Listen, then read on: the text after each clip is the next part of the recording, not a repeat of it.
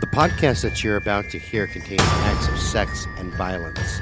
The hosts do not claim to be experts on the subjects that they present. Listener discretion is advised. Welcome back to Brutal Nation, the podcast series dedicated to lesser known serial killers and acts of true crime. Yay! I'm your host, Scott Alexander, and right across from me is Miss Tammy Underwood.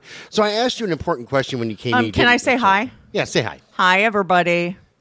It's always something with you. well, you never let me say hi anymore. It's like You never- you know, you know, our fans love me most. That's what Maritza says, oh my god, you so fucking wish. dude.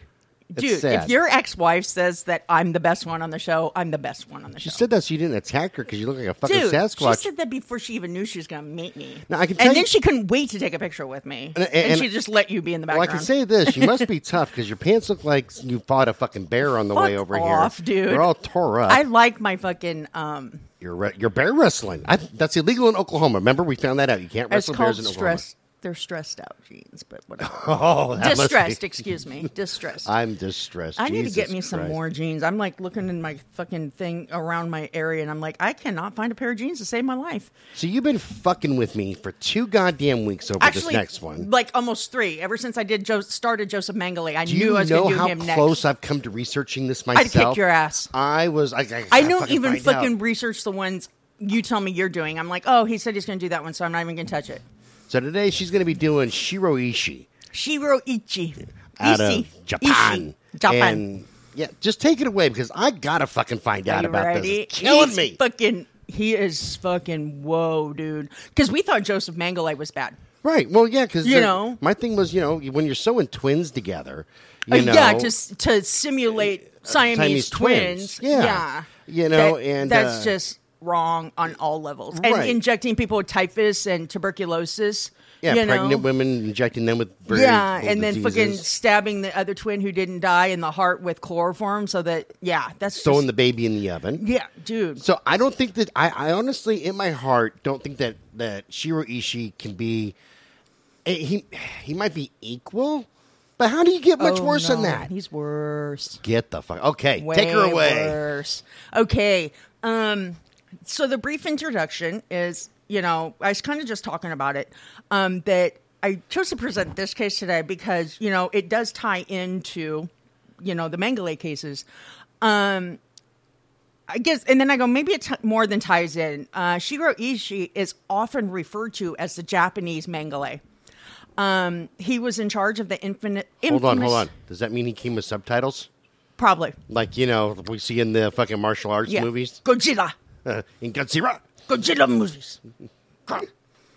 Mothra, Godzilla. Anyways, I'll never forget the Godzillas from way back when. I've seen a couple of them lately, and I'm like, dude, we'd like that. Hey, you, no, you already know I'm a huge Godzilla fan. I got Yeah. Godzillas everywhere, man. yeah. So this. Uh, the Unit 731, it was known for utilizing its prisoners for the purpose of performing the cruelest experiments on them. He did this until he was captured by the U.S. government. Now, when you say prisoners, was this, were these are these people that like committed crimes, or is it Uh, kind of no. like the internment camps from the Nazis? Um, um, it was people who I, I get into it here in a second. Um, okay, no, roll on, Big Mama. roll on, Big Dad. Oh, it's not. Um, Big Wheeler, I guess is what it's called. I want to give you a little background. In 1925, within a few years after the end of World War One, the Geneva Protocol was established. Okay, this prohibited countries from using any chemical or biological warfare. However, it didn't mean a damn thing to Shiro Ishii. Not one thing. Um, after graduating from university and enlisting in the Army Medical Corps, he started reading about the bans the Geneva Protocol laid out. And while reading the information, he got a bright idea. Um, so when I came across this information in my research, I pictured that moment in a cartoon when the person thinking has a thought bubble with a light bulb turns on. He's like, ding. Because, you know, I'm a visual Goddamn. thinker, so that's what I think about. It's really funny when I think cartoons for real people. Um, he figured that they were off limits due to the potential, well, more like actual danger they presented. Therefore, by their very dangerous nature, they most surely were the best weapons to use. Okay? That's when he began to devote his entire life to studying the most deadly science he could. Um, he did germ warfare. He um, had inhuman inhumane experiments on live subjects, all done in an effort to place the Empire of Japan in the top echelon when it came to world powers. They already are. They have Godzilla. I mean, come so on. let's get into the story of what I call true Doctor Evil. Um, he was born in 1892 in Japan. Um, he was the fourth son, and his father was a well-known sake maker. I love sake, Ah, I like his dad. and a successful landowner. Yeah, Get back to the sake making. no, no shit, yo. Come to adopt me. Shit. I know. We have a sake plant out in Forest Grove. Don't even say a word. My mom's allergic to alcohol, so there you have it. That's okay. I'm not because uh, you know I can get I can get tanked, and your mom can put that Catwoman outfit on that I uh, sent you pictures of. I fucking hate you because now that's all I picture. I just Which hate one? You. The, the the more traditional one that was the, like the second one you sent me, yeah the, the, the like really shiny pleather one. Uh-huh. just I'm thinking of it with the with that riding crop on the first one. yeah, yeah, that's fucking wrong. that's hot. Shut up. Anyways, and his dad was also a landowner. Um, it's safe to th- say that his family enjoyed significant wealth for that time. Um, young Ishii did phenomenally well in his studies due to what some say was a true photographic memory. Um, and he did so well that he was called a potential genius, um, a pro, you know, like a protege. When Harumi, Ishii's daughter, was later interviewed, she went on about her father's intelligence. She alluded to the fact that this intelligence, if he had chosen the path, uh, would have made him remarkably successful politician. Um, however, due to the extreme patriotism he had for Japan as a whole and its emperor specifically, he enlisted in the military at a rather early age. Um, which I think is weird because I thought all Asian countries, because I know Korea has it and I've heard China has it, that once a male reaches 18, they're re- re- required to be in the military. A lot of countries are like that. Like Switzerland's that way too. Oh, really? Yeah, you have to uh, join the military at 18 and serve. I thought Switzerland was a peaceful nation. Who do you think guards Rome? It's the Swiss Guard. I understand that, but Well, aren't they, they, I'm like, sorry, they, they guard the, the Vatican. Not aren't, like, aren't they like the known for the unbiased opinions? Yeah, they're a neutral country, but I'll tell you what, they're. the French who just are pusses and I'm sorry, France. You know what? Fuck France. Because let me tell you why. I'm sorry, pussies. France. Well, we have I'm a not- French market, so not all of them are. Oh, gee, I am so sorry to our French market. I don't mean that you're pussies Parlez-vous at français? That's all I know. And je t'aime. Yeah, yeah. You know, I know none of that shit. Do you speak French? And I love you. Yeah, no, I don't know how to speak that shit. yeah. I speak real language. So why do I have to fuck the French? What did they do wrong now? everything. Really? Do you have ever anything been to Fran- specific that they've number done one, to number you? one, when you go to France and they find out that you're an American, they treat you like garbage. Seriously? Fucking dicks, Aren't man. we like their number one tourist base? Yeah, we are. French don't give a fuck. I mean, yeah, They're, we go to "Oh, you know you're the Eiffel American." Tower Yeah, and the Leaning fuck Tower them. Pizza. Yeah, dude, Fuck fuck, them. that shit, man. and their bistros. God, I want to go to France. I don't. Been there. Don't I want to do want it again. to. I want to be a world traveler, but I can't afford it, and I hate flying. Um, do your wings get tired? Shut up. As one would expect from a model student, he performed well in the military. He towered over the average Japanese man because he was six foot tall. Can you believe that? God, that's a big fucking Jap. Dude, my brother is six foot two, but he's half American and he comes from, you know, we're part Dutch, which is like the tallest people in the world. Um, we're known for our height. There must have been some radiation poisoning. He's like a teenage mutant tur- turtle, but like Japanese. he's a teenage mutant mil- mutant doctor. Um, Jesus, that's a yeah, he was six foot tall. guy. So to say he was the atypical recruit is an understatement. From the first day he reported for duty, he exuded a commanding per- appearance, and his uniforms, like Mengele's, were always spotless. He was very well groomed, and he had a really deep voice. Yeah. He didn't like talk like this. You want number two sushi plate? Well, yeah, see, Something and like that's that? really, I mean, because I mean, I'm not trying to be racist. It's, I mean, because I am. I mean, we have to remember, I grew up in a Korean family. I was married to a Korean man. I have seen, and this could just be stereoty- me stereotyping, that a lot of Asians are short Yeah. and they don't. They have more of that whiny, nasally voice as opposed to the deep, you know, baritone. Right. Well, Japanese is a little bit different because, like in Japanese, everything is very kind of still- oh type of a sound. That's the only way I know how to put it. Oh yeah, they have that like yeah. Like like even when you're saying like something like thank you, oh kudasai. It's Yeah. ooh, it's very deep. Konnichiwa. Yeah, konnichiwa. It's very deep. Yeah, I guess it does have that kind of guttural because I've noticed that Korean. I used to speak Korean fluently. Wish I still could, but um, is more. I mean, everything is A or O at the end. Yeah. Hey, oh, hey. Yeah, sorry, go ahead. My Dude, bad. Don't even try to rap. It's not even funny. Okay, homie, I'm just chilling over here. She's looking for shit to throw at me now. I am looking I for can- something, and that would hurt, so I'm not going to throw that. Um, as he served in the army, he discovered his true passion. And that passion was science, more specifically, military medicine. He set upon a mission to become a doctor, and he, you know, wanted to be a doctor of the Imperial Japanese Army. He was accepted into the medical department of Kyoto Imper- Imperial University in 1916, and I've seen pictures of him back then. He was a very good-looking man. So was Mengele.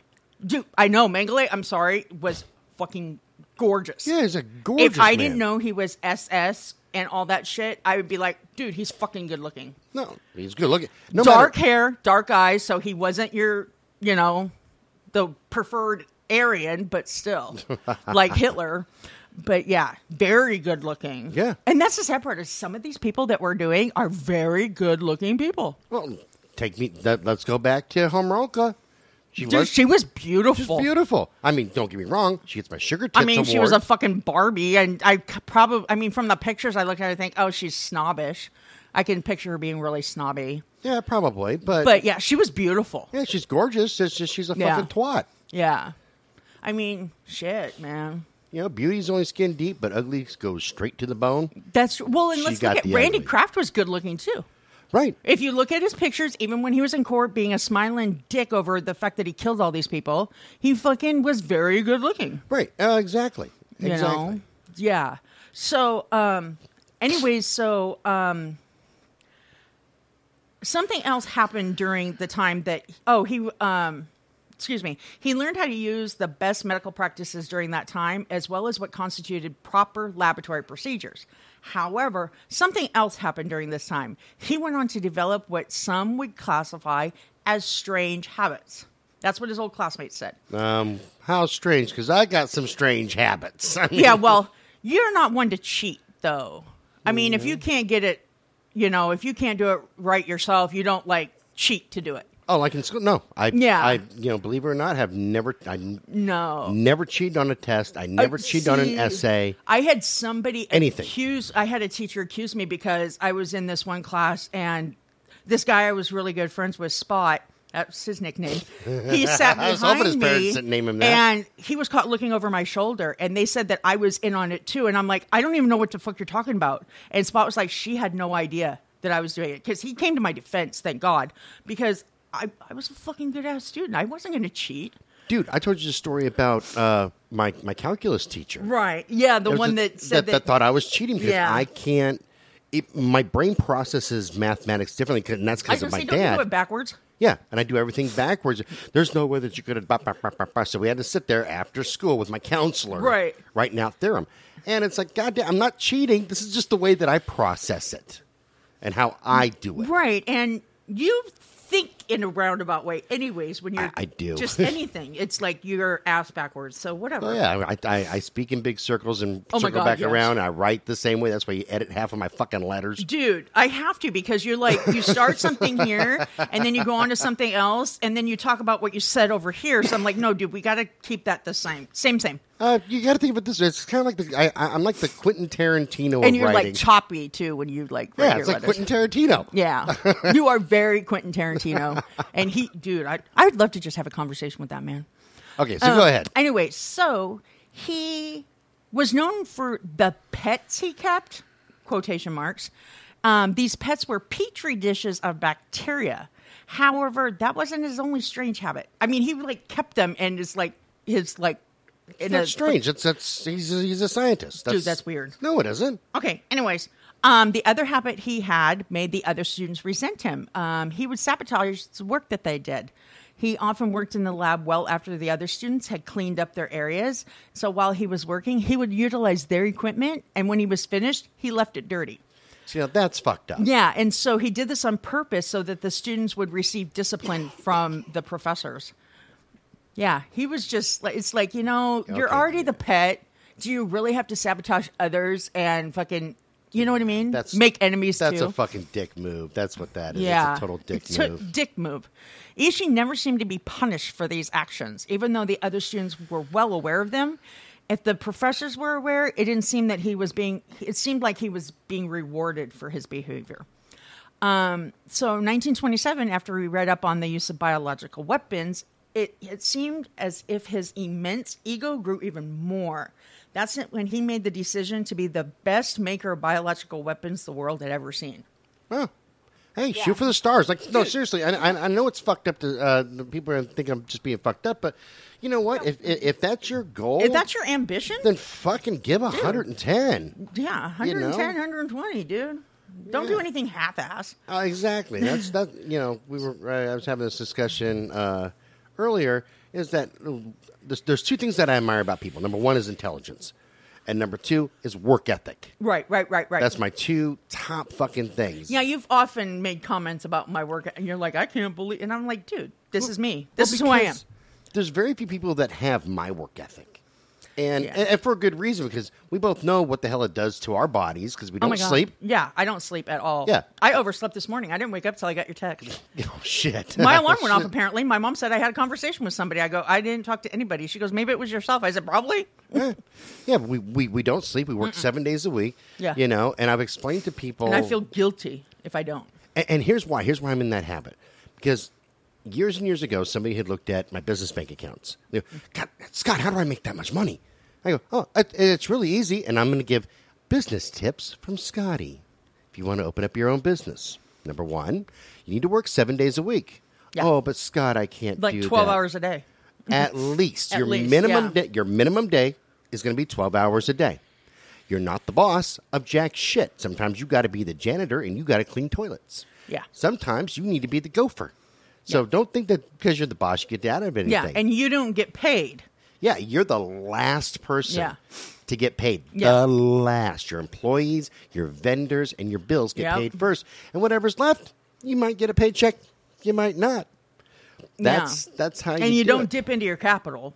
Exactly. Yeah, You know, and every time I've told I've told people that simple formula is, oh Scott, I don't think I could. I could probably do maybe I don't know a couple of hours a week. Like maybe you know, like I can do forty blog. plus couple forty one or forty two Yeah. hours a week. Then you don't want the money. Yeah. You don't. You, you don't want it bad enough. Yeah. See, and my whole thing is, is I can do it all. It's just, it wears me out. I mean, there's times when I will fucking sleep so hard that I don't hear shit. I don't I hear know my that's why I try nothing. not to call you in the mornings too much anymore Well, see, on. I know because I don't get to sleep till like four o'clock in the morning, and you call me at six. I'm like, yeah, just went to sleep. Thanks, Dick. so now that we've given everybody a business lesson, I know. go because I want to know more about Ishii. Yeah. Okay. So right after being inspired by the journal article he read, he pushed Japan to develop a new military arm. This arm would be designed for the sole purpose of focusing on biological weapons. Oh. He even took his request to the country's top commanders. So this is what you have to understand. Ishii's confidence was so big, it baffles the mind. He was a low ranking officer at the time, and he was propor- proposing a military strategy to the top commanders. So that's like. I admire that. Yeah, that is like a fucking um, political intern going to the president. Yeah. Yeah. Yeah. Yeah. Just walking into his office saying, hey, I admire that because, like I said, shoot for the stars, man. If you, okay, in business alone, if you're too afraid to take that step yeah. forward, Yeah. you know, you have to think to yourself, and this is what I always think: what is the worst this person can tell me? I'm No. gonna say no. Yeah. How You know? how is that really that bad? They're not going to fucking. They can't tell you anything worse than that. Yeah, And that's that's the worst outcome. It's not like I'm going to go Yeah. to a business meeting and they're going to go, now we're going to take away everything you have. Yeah. No, the worst they're going to say is no. I appreciate myself. So yeah, no, I appreciate that this dude I was going to say, and you told me that you really appreciate it when you're like low level workers come to you with big ideas. No, you I- encourage it. Fuck yes, I do. You want to know why? You want to know why? And another business tip for people: I don't fucking know everything. I do, but that's okay. You wish. So, I mean, even in playing guitar itself, you know, Yeah. like there's been times I've been over at like Guitar Center and You, your church. the, the church. I love Guitar Center. Um, and there'll be like a, a kid who's just learning how to play. And he's playing some weird ass shit that I've never heard before. I'm like, dude, tell you what, I'll make a trade with you. I'll show you how to do a few cool things if you show me exactly what you're doing. Yeah. You know, and here's the difference. I've been playing for over 40 years. I'm 48, started when I was Right. five. And this kid, you know, and this has happened time and time again, they're maybe playing six months to a year. Right. But then a lot of them are learning like you did. They play by ear. Yeah. I mean, which I think is phenomenal because I'm tone deaf. So Yeah. whatever. You to play by ear, then you learn a little bit of music theory and what happens. Yeah. No, I, I admire what Ishii's doing, man. Yeah. Don't sit there and bullshit on the bottom where somebody can steal your idea and then they go to the top. You walk Yeah. right into that bitch and go, Well, hey. and I've heard a lot of people who, like, especially musicians that are, especially ones that are starting out now, don't even know how to read sheet music. No, everybody knows how to read tablature, but nobody knows how to read fucking sheet know what music. that fuck is, but whatever. This is okay. Um. Oh, I already said that. Um. Not only that, his proposal was in direct violation of the newly developed international laws of war. His argument hinged on one fact and one fact alone. It was that although Japan had signed the Geneva proposal, they had not yet made them officially valid. So technically, that technically made the country's stance on the agreements tentative. Um, this is what gave them the wiggle room they needed. The wiggle room allowed for the Japanese military to develop bioweapons if they chose to. Um, whether it was their lack of Ishii's vision for the future of Japanese military or whether they didn't share his ambiguous uh, code of ethics um, is unknown. Nobody knows why. But they viewed his proposal with skepticism. So he didn't let that stop him. Um, he pressed on and requested their permission to embark on a two year research tour. It would take him around the world to find out how other countries were dealing with the whole issue of biological warfare. Okay? Okay, so I just want to catch myself up. He's already walked right in Yeah. and said, hey, Let's develop these. Let's develop And they're this. like, no, And I don't think like- so. Then, in the same breath, he's like, "Okay, here's the deal. Then, let me travel around the world Yeah. for you know for for a bit." yeah, so he like had a plan B in the back of his mind. I. You know what? I know, You right? said that I'm going to think he's worse than the German dude. Nah, this dude's bomb. No, I think you're going to think he was worse in his actions later. But no, this, I mean, other than knowing what he did, he, I mean, dude, he's fucking brave and fucking awesome. You know, he gets what he wants. no, I like that. So they granted their permission for the need research coffee. tour in 1928. Okay. I, I've still got half cup. Thank you.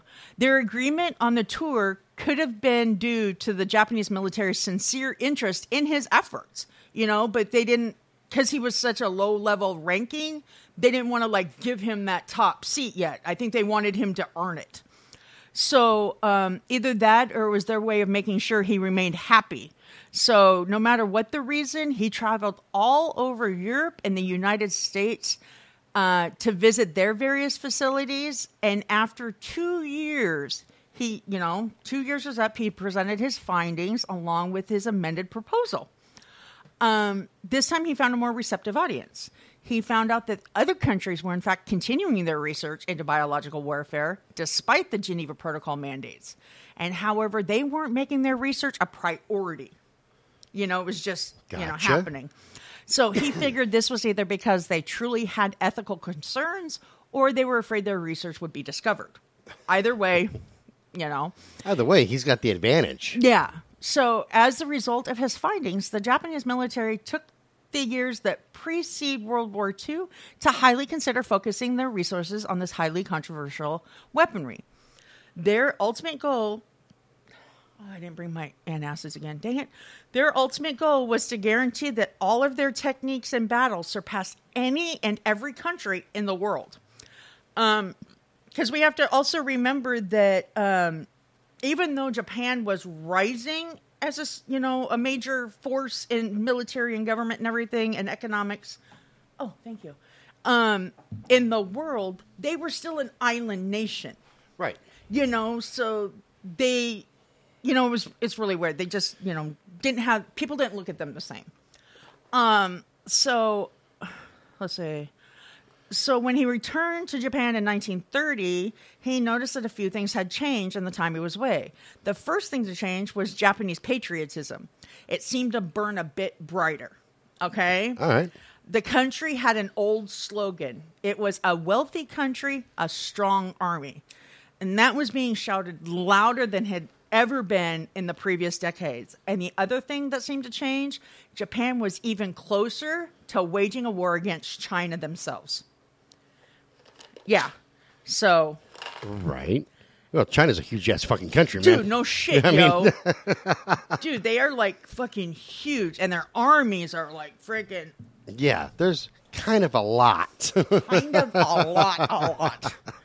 I mean, a lot of shit. Chinese We've always on. made sure that they're on our side too. well, yeah, you don't want Yeah. to. Well, we can get a little bit more political on that one because uh, Yeah. recently because of Biden, but Oh well, don't get me started. well, I no, he, even, yeah, he he's already been talking shit to China, so of course he has. I read that on uh, a couple of news dude. outlets. But anyway, go ahead. Talk shit to everybody. So Ishii's reputation grew exponentially during that time as well. He earned the appointment as professor of immunology, immunology, yeah, at Tokyo Army Medical School, Tokyo. and he was promoted to the rank of major. He was an army major. So he also yeah, he's a major Yeah. scientist, man. Yeah, he also gained a powerful supporter. The supporter was Colonel. I had this Good luck. Chikahiko Koizumi. I can pronounce Asian names better than I can. Shikihito. Chikahiko. Shikihito. Um, shut up. He was a well-known scientist at Tokyo Army Medical College. Um, a little background on him: he was a veteran of World War One, and beginning in 1918, was in charge of research of chemical warfare himself. Around 1918, he wasn't wearing a gas mask when he was exposed to chlorine gas. As a result of this exposure, he nearly died. yeah, that'll fuck you up in a hurry, man. So once he made a full recovery, he went on to continue his research. However, the people in charge decided his work was low priority to them.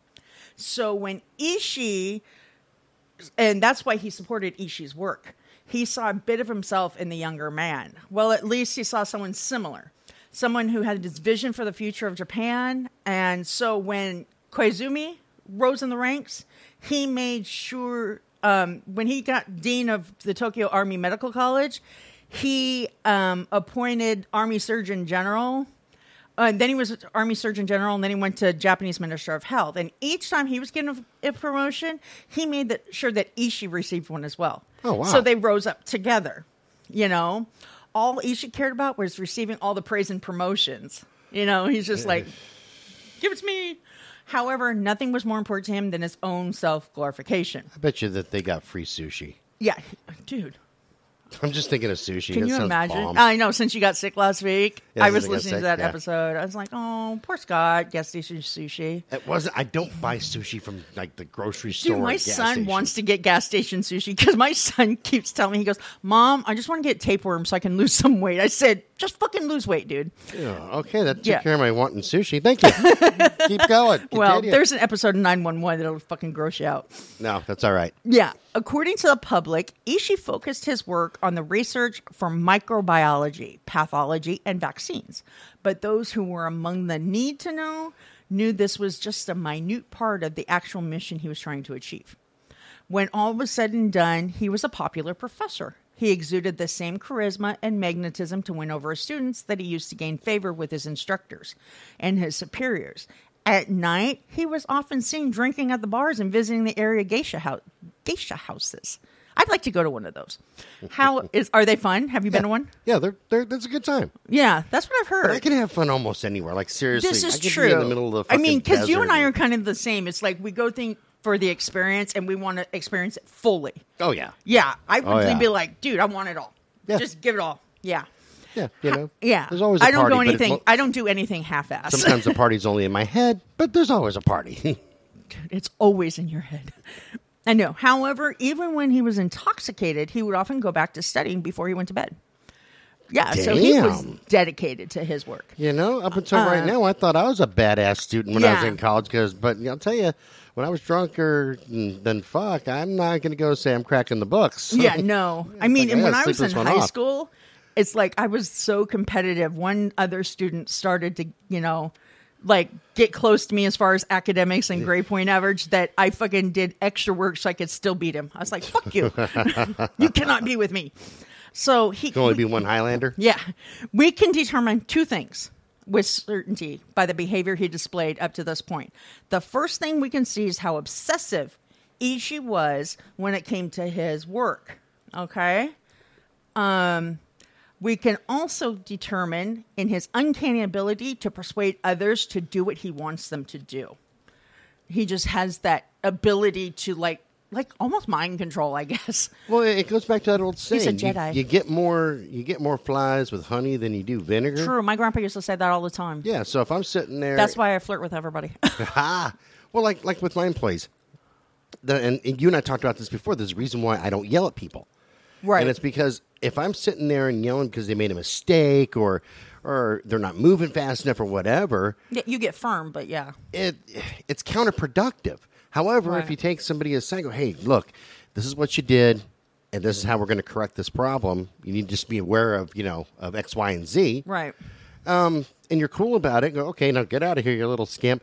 Then they're going, oh, hey, Scott's not such a bad guy. And it opens up that whole Right. pathway to where if they have a legitimate problem, Right. they're not afraid to come to me. They come to me and they talk to me and they're, hey, Scott, this is what's going on.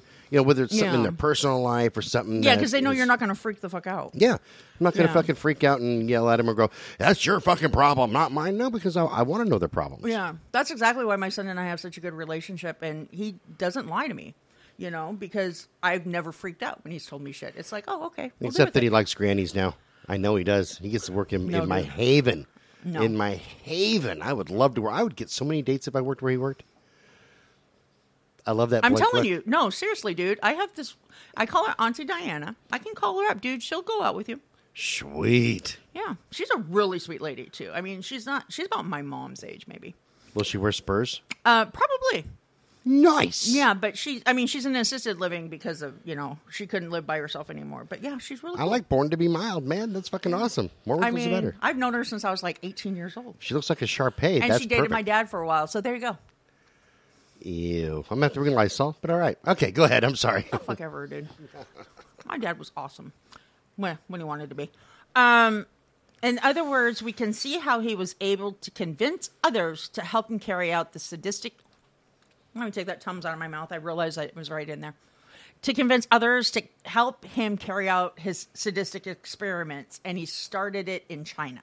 This is then that's exactly the same as Mengele. Yeah. Because um, just to kind of recap on Mengele from last week for people that need a little recap, is that Mengele would sit there and he'd play with the kids. He'd bring them candy, play a little bit of kickball with them or whatever, you know, uh, and and have fun. He was always nice to Right. to people. And the Jewish doctors that were there that he for, that were forced to work with him, um, he told them he would prolong their life if they did the work for like his research papers and shit. Right. He treated all of his Yeah. special projects, his experimental people, extremely well. Yeah.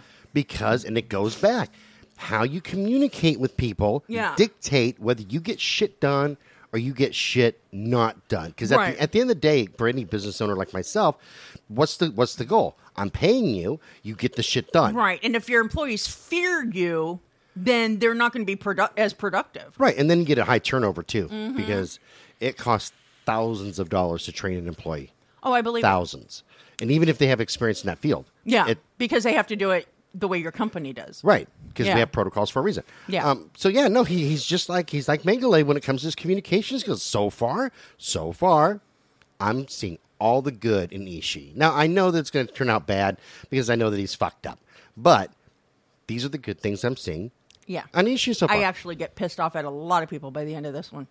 But in 1931, which was after the invasion of Manchuria and the formation of Manchukuo, Kuo, which was the state of Manchuria a short time later, Japan started to take advantage of the resources in the region to fuel its efforts in, in industrialization. Okay? So basically, they wanted to be like Lord of the Rings. Like the industrial, yeah, like the orcs and shit. I, I don't like Lord of the Rings, were, but were they going all go- uh, Gollum on Yeah. them? My precious. yeah. I mean, and I bring that up because my son makes fun of me because I don't like Lord of the Rings. They watch it all the time. I don't like it. And he goes, "You don't, you don't even know what it's about." I said, "I can tell you exactly what it's about. I've seen it many times. I just don't like it." I've, I've read the books, and it's nah. The, the movies don't do it for me. But anyway, go ahead. Yeah. And so during this time, Japan also adopted the same attitude Americans had during their Manifest Destiny period of expansion. That meant the Japanese soldiers began looking at the citizens differently. They saw the area's citizens as true obstacles to the country's industrialization efforts. However, Ishii felt differently. He believed these same citizens were potentially his personal test subjects. Eh, okay, I can see that. No, Yeah. cool. So, in line with these beliefs, he knew that he required several facilities that varied in their usage. For example, he opened one of his weapon manufacturing facilities in Harbin, China. However, he knew that he couldn't conduct research in the same town, so the citizens, because the citizens there wouldn't approve of his research methods.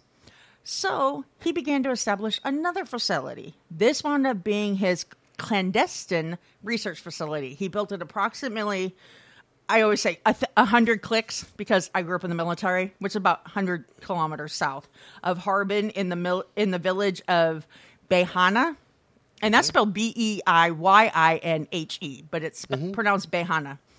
Um, the entire 300 home village was leveled in order to be more made ready for the building site. Once that was done, he made sure that Chinese laborers were drafted for the sole purpose of constructing all the research buildings that he required. And it was in these same buildings that Ishii established a number of his, his inhumane techniques. Um, it was quite possibly a foreshadow of what everyone soon later learned happened at Unit 731. Okay? There are very few surviving records from the Behana facility. Yet, what did survive gives us a brief glimpse of. He's just knocking shit over. Uh, gives us a brief glimpse of the work Ishii had done there. Um, the facility had as many as a thousand prisoners jammed inside, and the su- subjects were underground anti Japanese workers you know, they didn't like Japanese government, guerrilla bands that were known to harass the Japanese, and finally innocent people that were thought to be suspicious persons. You know, I guess it's like because remember when Japan bombed Pearl Harbor and then all of a sudden even Japanese American citizens were all thrown in internment camps? Uh huh. That's kind of like the same thing. Well, I don't remember because I wasn't alive, but I no, remember but reading you've about read it. about it. Yeah. Which I thought was atrocious. Atrocious. But one of the more common practices he did was to draw blood from the test subjects every three days or so. This would go on for several weeks. I don't explain why he did this later, but this would go on for several weeks until the subject was too weak to carry on. At that point, the researchers would just poison them since they were no longer a valuable research subject. It's believed that most of the prisoners were dead within a month from arriving at the facility. However, it's still a mystery to this day as to the number of victims he actually had. Um, the reason we're able to know so much, I mean, even as much as we do know, is due to a prisoner rebellion. In 1934, the soldiers were celebrating the Mid Autumn Festival, and some prisoners seized their opportunity. They took advantage of the lax security from the inebriated guards, and as a result, nearly 16 prisoners were able to escape successfully. Um, even with the escaped prisoners, it's completely possible this fil- facility continued operations even after that, and it officially closed down in 1937. However, it's believed to have still been running as, experiments as late as 1936. When it shut down, Ishii wasn't even upset. He had his sights set on opening another facility, and one that would actually make this first one seem like a romper room, like literally, like fucking the Hilton, I guess. Um, Shiro Ishii is compared to Joseph Mengele often. Um, and then I go, if you recall from our feature on him, Mengele was responsible for the twisted and sinister, sinister medical experiments on the prisoners housed at Auschwitz Birkenau. Um, as part of his post as an SS officer, he had the government authority to determine which prisoners were spared immediate death. He was also able to focus his chosen inmates to become the subjects of his research. Um, however, Mengele was limited in his power over the entire camp and the effect his research had. In the beginning, Auschwitz was actually built as a means to produce oil and rubber. Uh, Mengele used that setting to do research under the disguise of genetics. In actuality, what he did was to satisfy his sadistic nature. Um, but that's where Ishii differed from him. Ishii had control over his human research subjects, complete control. Um, his research, research was more scientific in nature, therefore more barbaric. Because Mengele's was a pseudoscience, basically. Right, right, right. Where, you know, because he wanted to do hereditary things to find out how to get blonde hair, blue eyed people, which is a pseudoscience. You can't do it. Right, exactly. Even with all the artificial inseminations, it's impossible. So, I prefer the natural inseminations. That's just me. Nothing artificial about I'm going to artificially inseminate you here in a minute. Hmm, I was thinking of your mom, but okay, go ahead. Wait.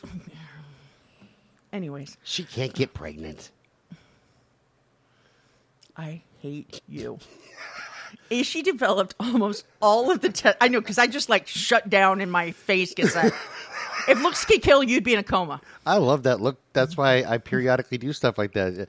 Because you like look. my like side eye squinty darts that I throw at you. Because I never know if I'm going to survive the day. It's a way to live. Live like you don't know whether you're going to be alive in the next minute. exactly. Um, let's see, where was I? Um, Ishii developed almost all of the tests performs, uh, performed on his victims himself. Oh, okay. Yeah, he had every intention of making human beings scientific data. He took what he had done with the first facility and expanded it with Unit 731. It was designed to be a self sufficient compound. It had prison barracks for the test subjects and a facility to make the germ bombs. And it also had its own airfield with its own active air force. I call kids germ bombs Why do you insert stupid shit when I'm talking? because it's true. They're little petri dishes and they carry every Yeah, dude. fucking disease imaginable. Dude, I'll tell you what, my son was never allowed to ride in the carts with the cars. Never. You know why? Why? Because they're fucking gross. Yeah. Disgusting. And I would always, and this is really sad because I'm not really a germaphobe, but my son, like all kids, put things in his mouth. So I fucking always like sanitize wipes and baby wipes and wipe down the cart handles and shit because I knew he'd eventually have his mouth on it.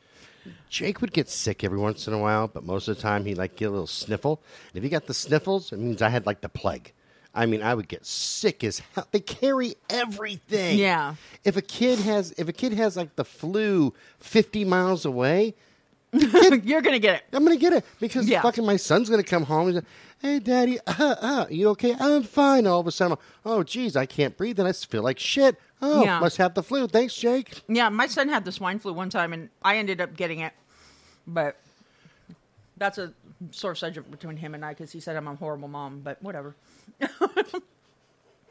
um, he also had a working crematorium to dispose of all the remains once he was finished with them. Like Mengele. yeah, Mengele's crematorium. Yeah, he he had the gas chambers. He had the gas chambers, and then right next door was Yeah. the crematorium. Yeah, so he had the yeah those the, two right there, same, same, the morgue and everything. Yeah, you're right. same, same. Yeah. So this facility compound had also another separate area. This is where the Japanese residents were housed in the dormitories, the researchers. Their housing facilities included athletic fields, a fully functioning library, fully stocked bar, and a running brothel. I'm moving out of the U.S. right now. I'll be in uh, Japan. Well, Unit 731 is no longer in operation. Sorry. God damn it! Why is it there's always, something? something. I'm thinking brothel and a fucking bar. Jesus Christ! I'll tell you what. I know. I know that what he did was cruel, but mm, I'm kind of on board. I, I died a little bit inside when we just, you know, finished each other's sentence. I knew it was going to come, and I just Dying died a inside little that, inside. that that that beautiful facility is no more. Got a little tear in my eye. I, I need. I was just like, oh my god. I need to call my shrink Justin. That's what I got to do. Get him on the phone. I just died a whole lot inside. yeah. Anything and everything the researchers needed to be comfortable and happy while conducting their experiments, they got. However, Ishii didn't live on this compound with them. He, his wife, and their children lived in Harbin. They moved into a mansion that was still standing from the period Manchuria was under Russian control. And his daughter often described it as being just like the plantation house in Gone with the Wind.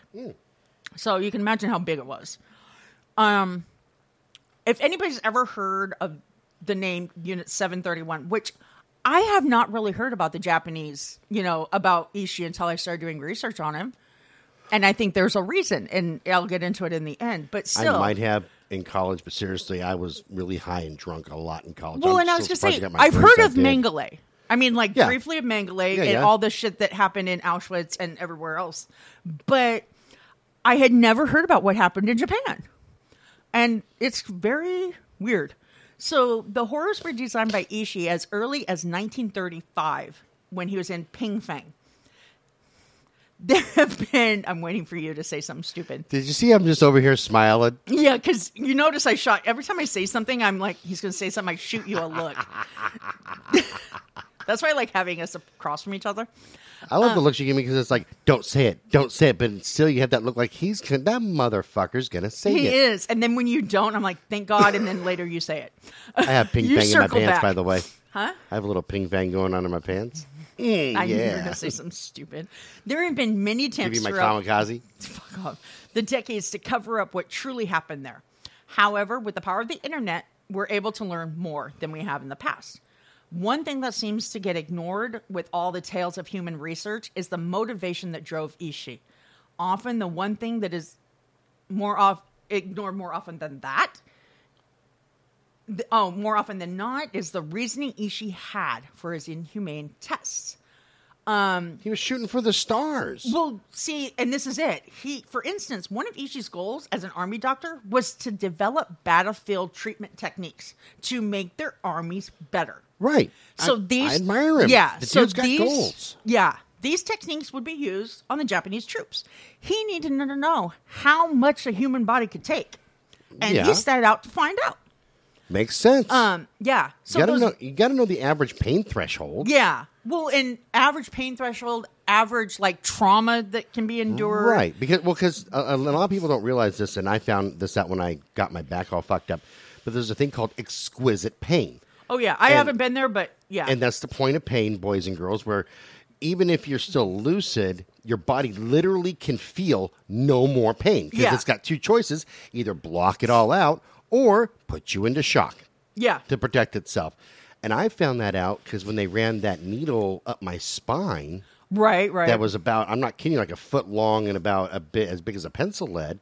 Um, the girl I was seeing at the time, Autumn, because she was in the ER with me, is looking at me, and she goes, um, I, she goes, yeah, she had a strong symptom. I can't even look. How are you not even flinching? I go, honestly, I can't feel it. Yeah. I feel a little bit of pressure, yeah. but because I was in so much pain, Wow. there was nothing. Like seriously, he could have said, "We're going to open you up with a dull butter knife." I would have been okay. I don't care. Wipe it down with a little rubbing alcohol first, please. or at least spit on it or something. yeah. you do fi- that Fire it up with a lighter. like a heroin needle. yeah. Remember we used to do that to just like, yeah, I'm sanitizing it for you. um, let's see. For instance, um, the bleeding experience experiments I was just telling you about, how you Right. draw blood. He was able to determine how much blood the average person could lose and still survive. That makes sense. That's what he was doing. It sounds fucked up the way he went about it, but it Yeah. makes sense at why he did Well, it. Well, yeah, because consider this: the Japanese army, they're out in the middle of, you know, in the trenches, and one of them starts bleeding. Needs to know how much blood he can lose. These people can lose and still survive to see if you can get them somewhere. If not, you know, Right, and it, it gives you a kind of a jumping off point, so to speak. Going, Right. Okay, I can assume that he lost like a pint of blood, Right. or two pints. Yeah, no, it makes sense. yeah, It makes sense. yeah, Same, same. Um, yeah, same, same. So the experience experiments at Unit 731 were designed to take Ishii's experiments to the next level. Um, they were designed to involve the simulation of real world conditions that the troops would face. For instance, this is going to gross you the fuck out. There were the pressure chamber experiments. Now, if you have a weak stomach, just do the plug your ears and go la la la for a sec. Prisoners were placed into chambers and the pressure was increased in increments until their eyeballs popped out of their sockets. It was determined, designed to determine how much pressure the human body could withstand, safely withstand. That doesn't surprise me because uh, when Yeah. I when I scuba dived, um, when Oh, you I'd go, love to do when that. you go on deep dives, Yeah. you find your return rope, and Yeah. they're, they're it's marked off, Right. at so many feet. I think it's like every ten feet or some shit like that. Because I haven't been diving in over, you know, like um, Did you have your license and everything? Yeah. See, I want to learn. yeah, yeah. Um, the only thing I haven't done is work with a rebreather, but I've always wanted to do a rebreather because then I can dive with. Uh, at, there's a place where all the hammerhead sharks uh, congregate. Oh, I'd I think it's somewhere in. Bermuda or something like that. I can't remember where I saw it. But if you have a regular scuba gear, well, the bubbles will irritate them, and hammerhead shark will tear you apart. Yeah. they don't give two shits. Yeah. But if you, can stand at the bottom of where they congregate like once a year, and they're not breeding, they're not feeding. It's like the big old like, hey, how's it going, Bob? And they all Yeah. swim up. But you can stand at the bottom and watch them. Wow. And I've always wanted to do that. That and uh, I want to dive next to a blue whale. That's That'd be the two awesome, dives that I want.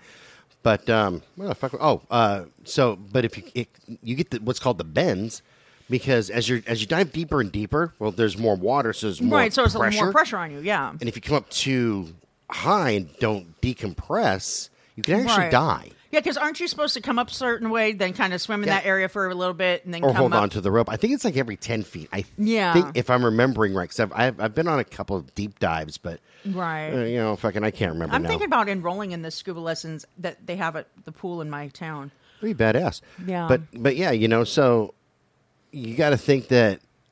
Yeah, I, I understand. Well, and you also think G force in the airplanes and you know in the military jets, you know they have all that G force and they have to know how much pressure they can take, how high they can go before you know what I mean? Yeah, before their eyeballs pop out. before their eyeballs Before pop they get ishied. Yeah.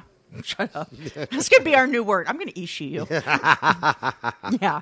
So then there were the seawater experiments. Now, this was when test subjects were injected with seawater. Want to know why?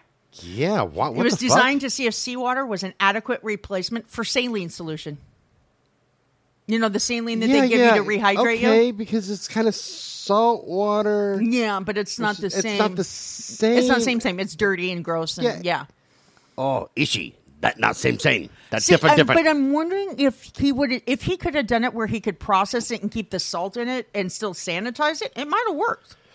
Ma- But to directly draw seawater and inject it, just ugh. well, there's different kinds of salt. Yeah, that's true too. So I'm just, I, kind of Yeah. see his reasoning behind it. I do too. I see However, the reasoning, but I just I don't. don't see the practicality behind it. You know what I mean? Yeah, I know. Like the logic, because if you take a step back and think for two seconds, you go, okay, saline is saline. Correct. And But why would you try to rehydrate somebody with Sea salt, with sea salt Yeah. Um, directly into their system only because saline's sterilized Correct. and the ocean not, not so, so much. There's fish fucking in there. I was going to say, there's fish poo. Yeah, Yuck. Yuck. and other bacteria. You and- think you think swimming in a fucking, but then I don't really like going swimming in swimming pools either because kids pee in them. little bastards? See, see, little germ balls. And grown ups with the water turns blue around. yeah, it's so fucking. We Kevin should be able James. to shoot them. Yeah. with paintballs. That, that's a little bastard right there. in the Yeah. pool. Then there was the frostbite experiment. This one is like way bizarre. Um, this one is credited actually to Yoshimura Hisato. He was a physiologist who was assigned to work in Unit 731. This experiment was designed for its practical battlefield a- application because they get Okay. frostbite out in the battlefield. Yeah, yeah, makes sense. Prior to the experiments, the traditional treatment for frostbite was to rub the limb. You know, you get frostbite, you go, you know, you rub it to get heat back into it. Well, well you share body heat. Yeah, That's that the too. best way to do it is uh, is yeah, strip naked. Well, that's if you're like going into hypothermia, but frostbite is like you're supposed. Oh, they- that's right. They said you were supposed to rub the limb to get friction to get the Right. blood flowing Right, again. right. Okay, no, that makes sense. Same, so. With the experiment, the experiments done at Unit 731, though, researchers were able to determine a better treatment. For the best treatment was to actually immerse the limb in water that's slightly warmer than 100 degrees Fahrenheit, but no hotter than 122. So it's like tepid water. Right, right, right. Which is why when you go into hypothermia and stuff like that now and you're in the hospital, they put the warming blankets on you and kind of do like a um, aqua submersion to bring your, you know, slowly okay. bring your temperatures back up. That makes sense. So you don't Yeah. go into shock. Okay, no, that Pretty makes much. sense. Yeah. So the tests designed to come to this conclusion were beyond barbaric, though. Um, another weak stomach, you know, fast forward like 15 seconds. Um, the researchers would take the prisoners outside into the freezing elements. Then they would periodically cover the exposed arms or limbs that they were going to, you know, test on in water until the guard determined the limbs were frostbitten an uh, Japanese officer actually later reported that they were able to determine frostbite had been set in by the sound the limbs made. A frozen arm, when struck with a short stick, emitted a sound resembling what that which a boar gives when it's struck. Kind of like that twang. Yeah. Yeah. This sound told the researchers it was good and frozen and frostbit. Isn't that disgusting? That's awesome. Let's do it. No. Let's I'm do sorry. it to Jake. I, sh- I shouldn't say that because then we're gonna get more hate mail. Right. That is terrible. They should have never have done Dude, that. we should do that to Jake. He's our intern. Hmm, that might be a good idea. Yeah, I'm looking at getting us T-shirts printed up for Christmas for the Brutal Nation logo, and yours is gonna say Scotty, and mine's gonna say something like Squatchalicious or something like that, and his is gonna say the intern.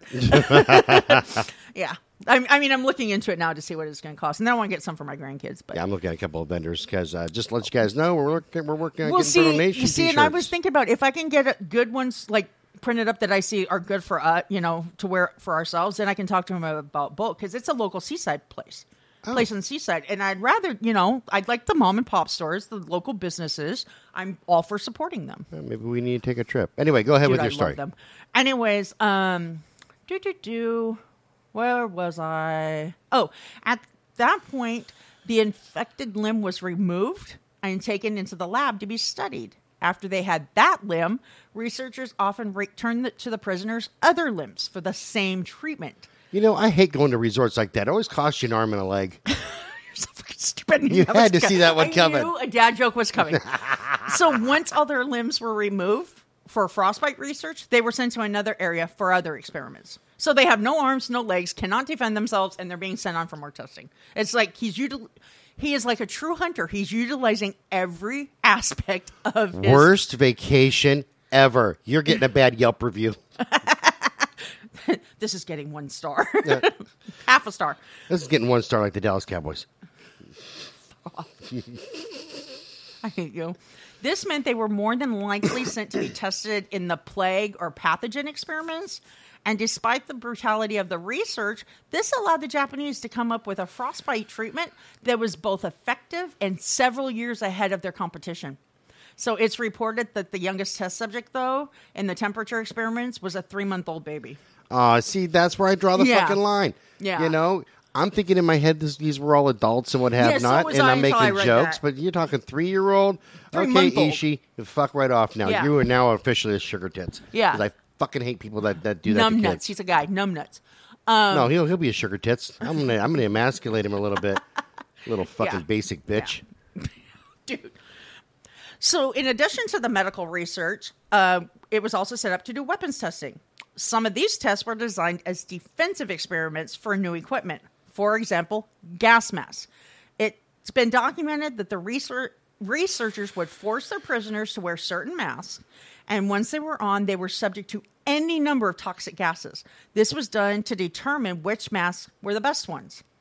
And although this next part is unconfirmed, it's a claim that it's highly believed among historians that these tests were the tests that led to the testing for the first biohazard suits. Oh wow. Yeah, Okay, that which I sounds kinda cool. believe. Yeah, that's cool. I mean, because if you're looking at the pictures from back when he was doing these testings, they kind of look like biohazard suits. Just saying. I had this hanging on, it's bugging me. Um, I got some clippers up here somewhere. I'm sure you do. But you'll but you'll be looking for them forever. Um, you found them right there, didn't you? Then there were the offensive weapons tests. These tests fell into two separate categories. The first category was weaponizing humans. A group group of prisoners were deliberately exposed and infected with various diseases. Of the infected prisoners, a select group of candidates was used in weaponization. They wanted to understand the impact of the disease better. Okay? Um, in order to do this, the infected prisoners were not given any treatment for the disease. They were often vivisected, which Yeah, I know it was. yeah, but for people, it's like cut open and they're like a live autopsy. Right. In order to study the impact of the disease had on all the internal organs. Sometimes these surgical procedures were done and the pri- as the prisoner was alive and they were being cut open with a scalpel with no anesthesia. Jeez. So like Mengele. Yeah. Yeah. Same. Same. Same, same. Let's see if I got it. Um, let's see. I read an article that talked about a 1995 interview with a former medical assistant from the Japanese army. And he talked about dissecting a 30 year old prisoner without anesthesia while he was alive. Check this out. This is what he said. The fellow knew that it was over for him, and so he didn't struggle when they led him into the room and tied him down. But when I picked up the scalpel, that's when he began screaming. I cut him open from the chest to the stomach, and he screamed terribly, and his face was twisted in agony. He made this unimaginable sound. He was screaming so horribly. But then he then finally he stopped. That was all in a day's work for the surgeons, but it really left an impression on me because it was my first time. Wow. Yeah. Could you? im- Oh, I couldn't even imagine. The second category was the field testing of the various systems that were used to disperse the diseases to others. And the prisoners at this facility weren't the only subjects of these tests. They were also conducted on the civilians outside of the compound. Yeah. Okay, so he's going to get like neighbors of the facility. Oh, wait. thing? I'll tell you what he did. Inside the camp, Ishii infected prisoners with syphilis. Holy shit! Once they were infected, he would then force them to have sex with healthy, uninfected prisoners. So this was done so that he could observe the disease from the onset. okay. Dude, that is fucked. Yeah, then outside the camp, he injected dumplings with the typhoid virus and fed them to the prisoners. And he then released the prisoners into the community so that they could spread the virus to others. He gave chocolates laced with anthra- anthrax chemicals to little children in the villages. And since the majority of people in the surrounding villages were starving, they didn't even question why they were getting the food. You know they what? were just You're grateful right. for Worse the apparent than act of kindness. At least Mengele wasn't giving poisoned fucking candies to Yeah, the kids. exactly. Yeah, What a fucking piece of shit. Yeah, and like, and he took advantage of the fact that they were starving.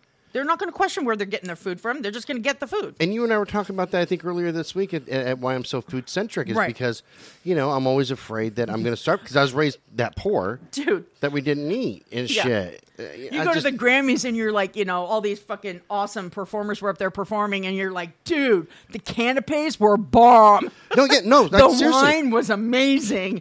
How was this? That's singer? right, we- I don't know. we, we, we had that conversation. I was at a record release party, Mm-hmm. and uh, you know the hey this this uh, I can't men- mention the the, No. the the dude. You know he's been wanting to meet you so bad, Scott. I'm a oh hey what's your oh that's great. Yeah. By the way, man, did you try this and this? And the wine's amazing. Oh my god, the food.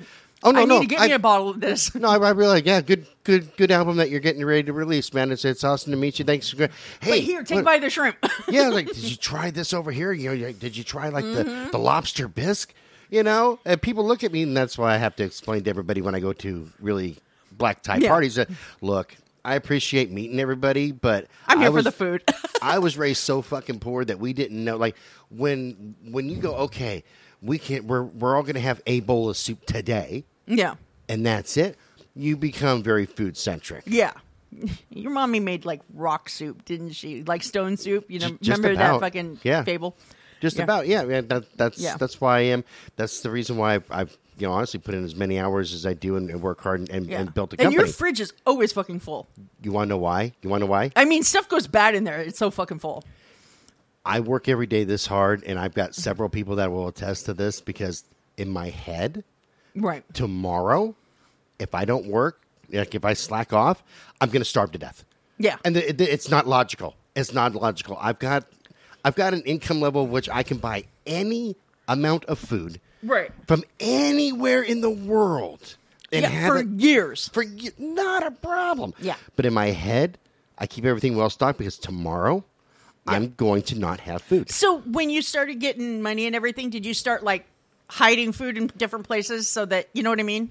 No, I, I Like a food stasher? so kind of a funny thing. So when, when I got my very first contract, um, my first big one that paid Mm-hmm. significant amount of money.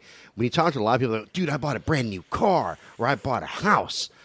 I went grocery shopping because uh, up until then, like I had a budget of seriously like twenty dollars a week. Right, right. To- well, to you can make food. it stretch. Yeah, If you buy so- ramen.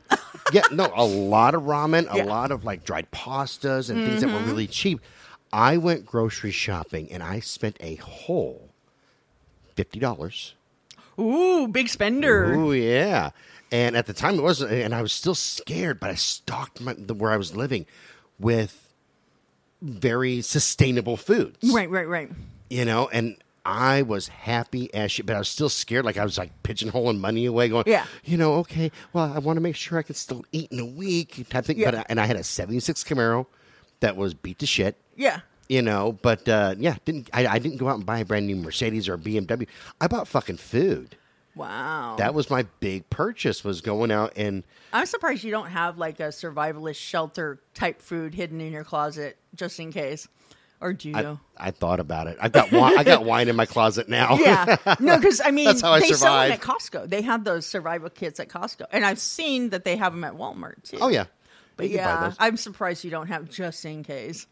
I'd just run up to Mount Hood and you know, Dude, guns and fucking hunt. MREs are fucking gross. Have you ever had an Yeah. MRE? They're just They disgusting. My, disgusting. my uncle used to bring them home to us, and we loved them as a kid because we're like, oh, but yeah, they're gross. nasty ass fucking things. I know. Rehydrate shit with hot Yeah, water. I'm I'm against this dude already uh, right now because he's fucking. Yeah. You don't fuck with someone's food. Yeah. That's you know even practical jokes and everything like that. I don't believe in doing food practical jokes with anybody or anything because you don't fuck with someone's food. Right. Well, and this one also, um, you know, like during, I mean, you hear stories about like during World War II, Viet, World War One, and Vietnam War, where they would drop the aid packages from aircraft, Yeah. low flying aircraft, Yep, yep. and these uh, items such as wheat, rice, uh, strips of paper, like similar to confetti that had writings on them, like inspirational things. Right. Remember that?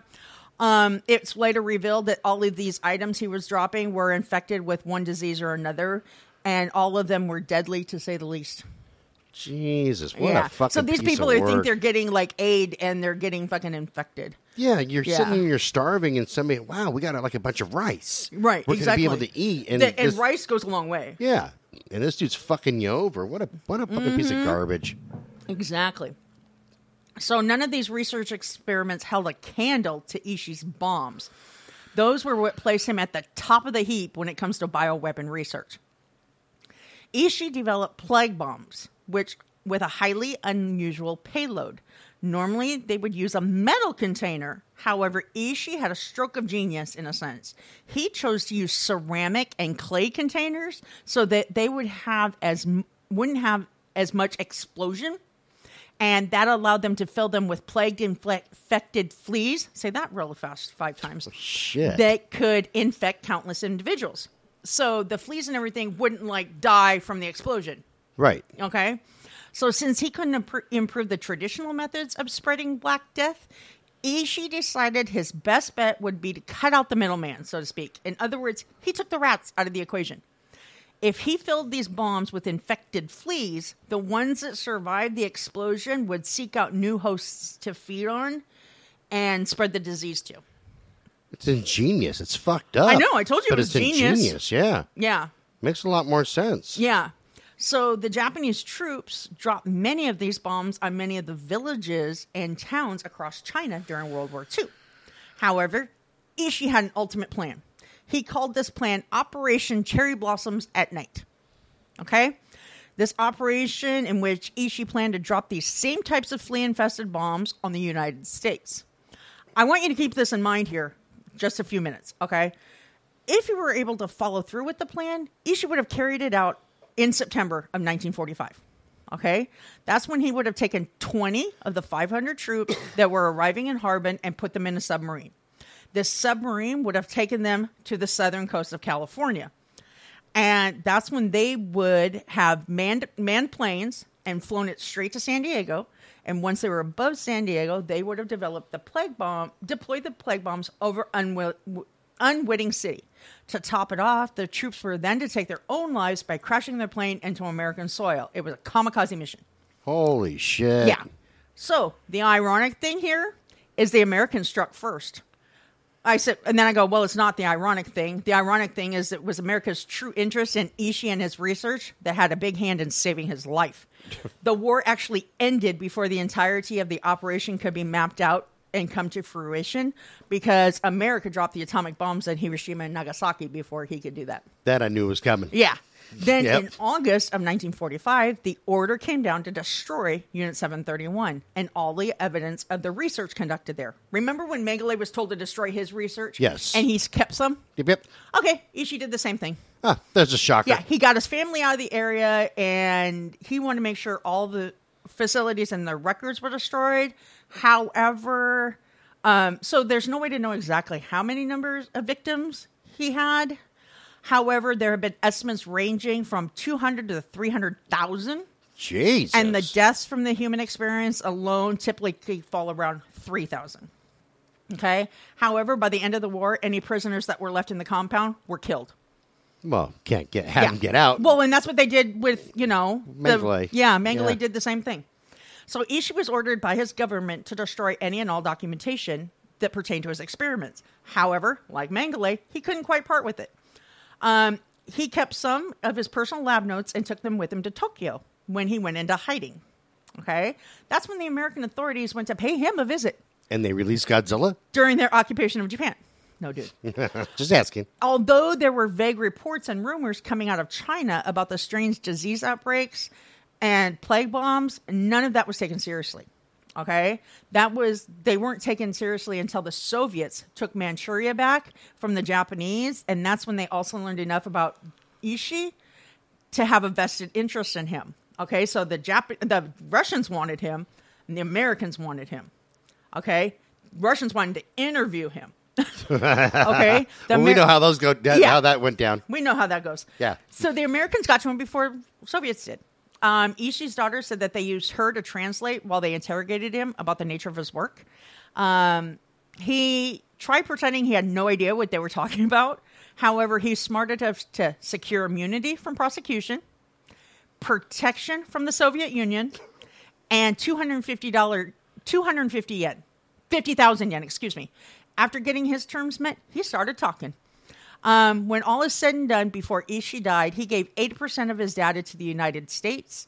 The other 20% he kept and took to the grave with him. Okay? Okay. Yeah. Yeah, so he negotiated immunity and security. The United States kept its end of the bargain. However, it could have also been done in an effort to maintain the monopoly on all of his research. Um, whatever the case, the crimes committed by Unit 731 and other facilities were suppressed. American authorities even went so far as to label the whole thing Soviet propaganda at one point. Okay? Um, then, yet, the a top secret telegraph was sent from Tokyo to Washington in 1947 that has come to the surface, and it explicitly states experiments on humans were dot dot dot described by three Japanese and confirmed ta- tacitly by Ishii. Ishii states that if guaranteed immunity from war crimes in documentary form for himself, superiors, and subordinates, he can describe the program in detail. So he not only wanted immunity for himself, he wanted it for everybody at the facility. Well, yeah. Think about it, man. You can't do the work by yourself. The, the, the, it- it's a good. Okay. Don't hate me, motherfuckers, because I'm out ready to say this. Okay, just hear me out. I hate you already, but go ahead. It's a good business tactic. Oh, He's yeah. got bargaining chips. He bargained for what he wanted, and everybody kind of comes out maybe not as happy as they want to be, Right. but everybody comes out to a nice medium where that's acceptable. It's business. Right. Right. The, well, I said my next sentence that the United States chose to deal with the devil Yeah, in order to reap the benefit of his information. Um, I still don't know if it was to keep it out of the hands of the Soviets because it could have been because they re- wanted results from the research they were unwilling to conduct themselves. So Yeah, it's like, do we want to keep this information away from the Soviets, or we don't want to do these experiments, but we want the information on what happens? It's not an either or. It's both. It's both. Okay, It's well, both. I mean, because think about it, man. We we had a beef with the Soviets for a long time. Yeah, since time. before World War One. Right. Yeah. So why give your enemy this information? You, you want to keep that. You want Right. to, you know, you want a stronger army Correct. because, okay, you want to know who the toughest guy in the world is? the man pointing a gun at you. I was gonna say the one with the power, the one with the Well, the one yeah. who's pointing the gun at you, all, and I don't care if he's two foot tall or if he's fifty foot tall. He's the strongest man in the world at that point. He's the Yeah. toughest man in the world. It's the same thing. You know, if if we've got, especially when your enemy knows that you have this information, right, right, right. makes them think twice. It's like, um, we were gonna do this, but Yeah. is kind of a big hillbilly country, and these motherfuckers will drop these fleas on us, and then we're all fucked. Because you ever try to outrun a flea? Yeah, can't. You can't, man. Those little motherfuckers are like they're, they're like little ninjas. Right, just when you see one like jump on you, you go to grab it, it's gone. Yeah, it's gone. It's like, where Yep, the fuck but did you it go, man? like some Houdini shit going on. Yeah. So, however, the American government soon learned that the most of the research evidence that Ishi, Ishi had wasn't nearly as valuable valuable to them as he had led them to believe. Yet they were true to their word, and that he enjoyed immunity. He lived in peace until he died at 67 from throat cancer. Here's the thing. You got to keep your you got to keep people guessing. So if you say, "Oh no, they gave us information, but it wasn't that valuable," that Right. offers up a thing where you're sitting yeah. there. Yeah, you're sitting there going, "Hey, wait a minute, uh, Right. Some, Well- can you smell that? That smells like some bullshit, Right, Uh, right. like, bullshit. I'm allergic to bullshit. yeah. Yeah. So meanwhile, you know, the Russians are sitting there going, I think that they're fucking with us. We better not fuck with them too hard because Yeah. they're fucking with us. They've got because they, they already know. They already know that even a little bit of this information, right. a tiny fraction of this information, Uh-huh. especially anything when it comes to cold weather warfare, Oh, yeah. No doubt, yo. they're fucked. Yeah. They're totally fucked. So yeah, it keeps your enemy thinking, well, maybe we don't want to really fight Well, fight them. yeah, because it's like even so that meant that if our troops went to Russia to fight them, you know, we had all that cold weather warfare information, and we'd be able to even if they lived in Russia, you yeah. know what I mean? Oh yeah. Yeah. Yeah, they're they're up there where it's cold all the time, and you know, there, there, there's a big difference between having the upper hand on somebody Mm-hmm. and everything being completely equal. Yeah. You got to hedge your bets, man. If you, Right. If if And everything's even if you equal- don't know anything, if they, your enemy thinks you do, that's psychological warfare. oh shit, yeah. Yeah.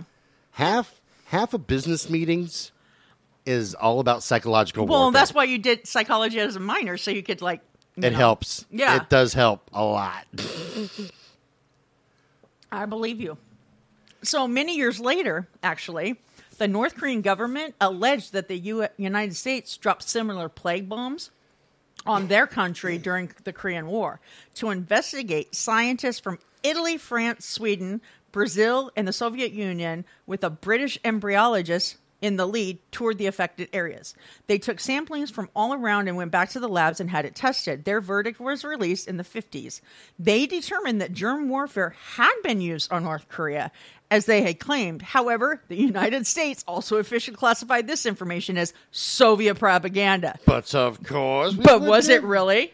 We would never do that. Yeah. because you know the information he gave us was just it's just it's nothing. It's worthless. Trust me. Mm-hmm. Trust. It was only driven by a little old lady from Pasadena, just right up the road to, to go grocery shopping once a week. Those are. I know this car's fifty years old, But, the but Soviets said.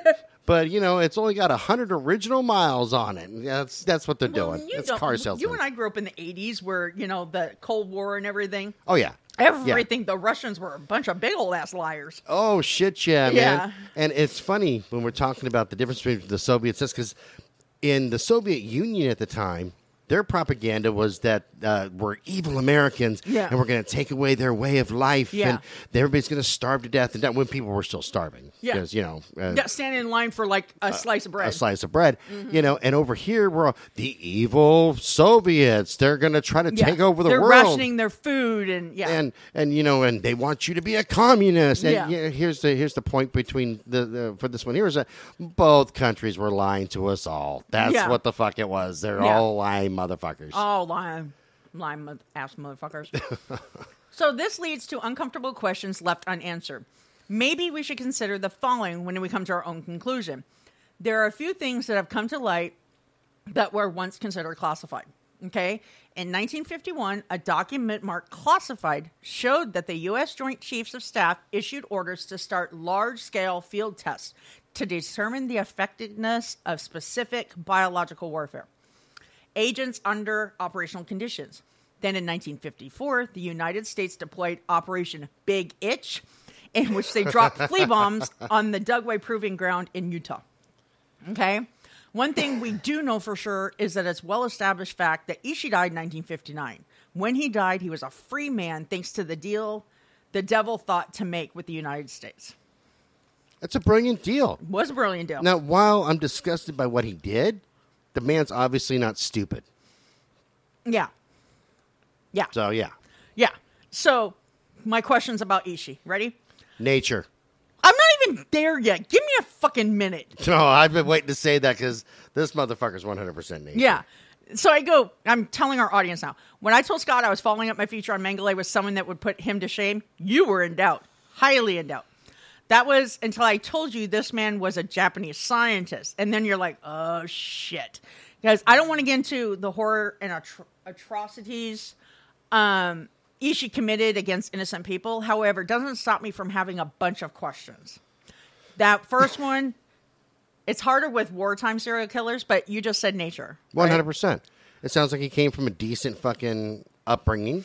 Right. And You he had a natural desire to learn more about this. Right, and he took his natural desire and said, "Hey, I'm gonna kind of, I'm gonna create my own little niche for this. Mm-hmm. You know, I'm gonna, uh, I'm gonna learn." Ishii how- had a nishi. I'm he kidding. did, I'm kidding, people. and uh, that was a dad joke, by the way. That's my job as a dad. I jokes. know. but um, and that, and that's exactly what he did. He went out, he he went right to his top commanders, like he had big brass balls. He did. you know so i admire that but yeah this is 100% nature i think it's in it was in his nature all along to not just succeed but to do anything necessary to succeed and that could come at the price of his friends his neighbors relatives i don't think he cared Anybody. anybody Yeah. as long Anybody as he who got in his way. right as long as he can catch that that that next level Right, right, right. So, um, you and I had talked about how the crimes of Mengele were better known because we were taught about the horrors of the Holocaust in school. Right. Remember that? And do you think that the horrific crimes of Ishii weren't taught because the United States actually actively covered them up? Yeah, because how do you how do you present that to a bunch of teenagers when you're talking about Auschwitz and going, oh, but this this Yeah. Nishi guy, he did some horrible things Well, too. yeah. but unfortunately, the government said he, you can be a free man, and he didn't have to flee to Argentina or anything. Well, and I know for a fact too that when I was in school, a lot of emphasis is put on the Holocaust. I mean, we read Diary of Anne Frank. There's a Right. big old section on it, but they gloss over the Japanese internment camps in America. Yeah. we did the same fucking thing. We weren't killing them all, but we did the same thing. it's it's all still propaganda, Yeah. even to this day. Yeah. you know, and I love my country, but Yeah. it's still you know we, you still to this day don't hear a whole lot about the Japanese internment because it's, it's really easy to point your fingers at the bad guy. Oh, yeah, totally. Like like the like the Nazis. Go, well, and oh, they're yeah, horrible. and that's total deflection too, because it's like, Uh-huh. okay, I'm doing bad here, but if I point out bad over there, they're not going to focus over here. They're going to focus over there. and it's really hard for any government, I believe, to stand up and go, okay, so Ishii here, he did a bunch of bad shit, flea bombs, blah blah blah, but he got to live out his life as a free man and didn't have to flee because no pun intended for the flee, um, because you know we struck a deal with him. And he gave us his information, and then we bullshitted everybody by saying, "No, it wasn't valuable at all," and Right. we're, and we end up using it. I was going to say the, my next question was: Is do you think that our troops did drop plague bombs on in the 1950s on North Korea? Yeah, I think You that we, we, we probably did, you know. Yeah. But there's a thing called plausible deniability, and that's what True, the government will that. always use. Always, our That's- government always uses that. I that's mean, why I never hear I'm- about the UFOs that they have. I was going to say I am a very patriotic person, and I support our troops. But I also know that there are some shady dealings in the higher ups. yeah, no shit, man. There's Yeah. stuff that's going on right now that you and I have no fucking idea about. No clue. yeah, no clue. No clue. Yeah. So when I think of the outrage that I had towards the way South American countries aided hiding Mengele, I didn't know where to begin about the U.S. actively protecting Ishii.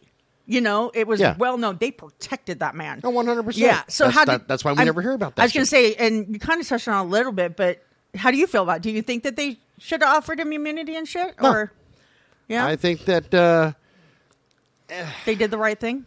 no, no, no, no, no, no, no, no, no, no, no. No, they should have kept him in like a prison type thing, but Exactly. Yeah. The, the, the, the deal should have been you give us all your information and we don't execute you, True.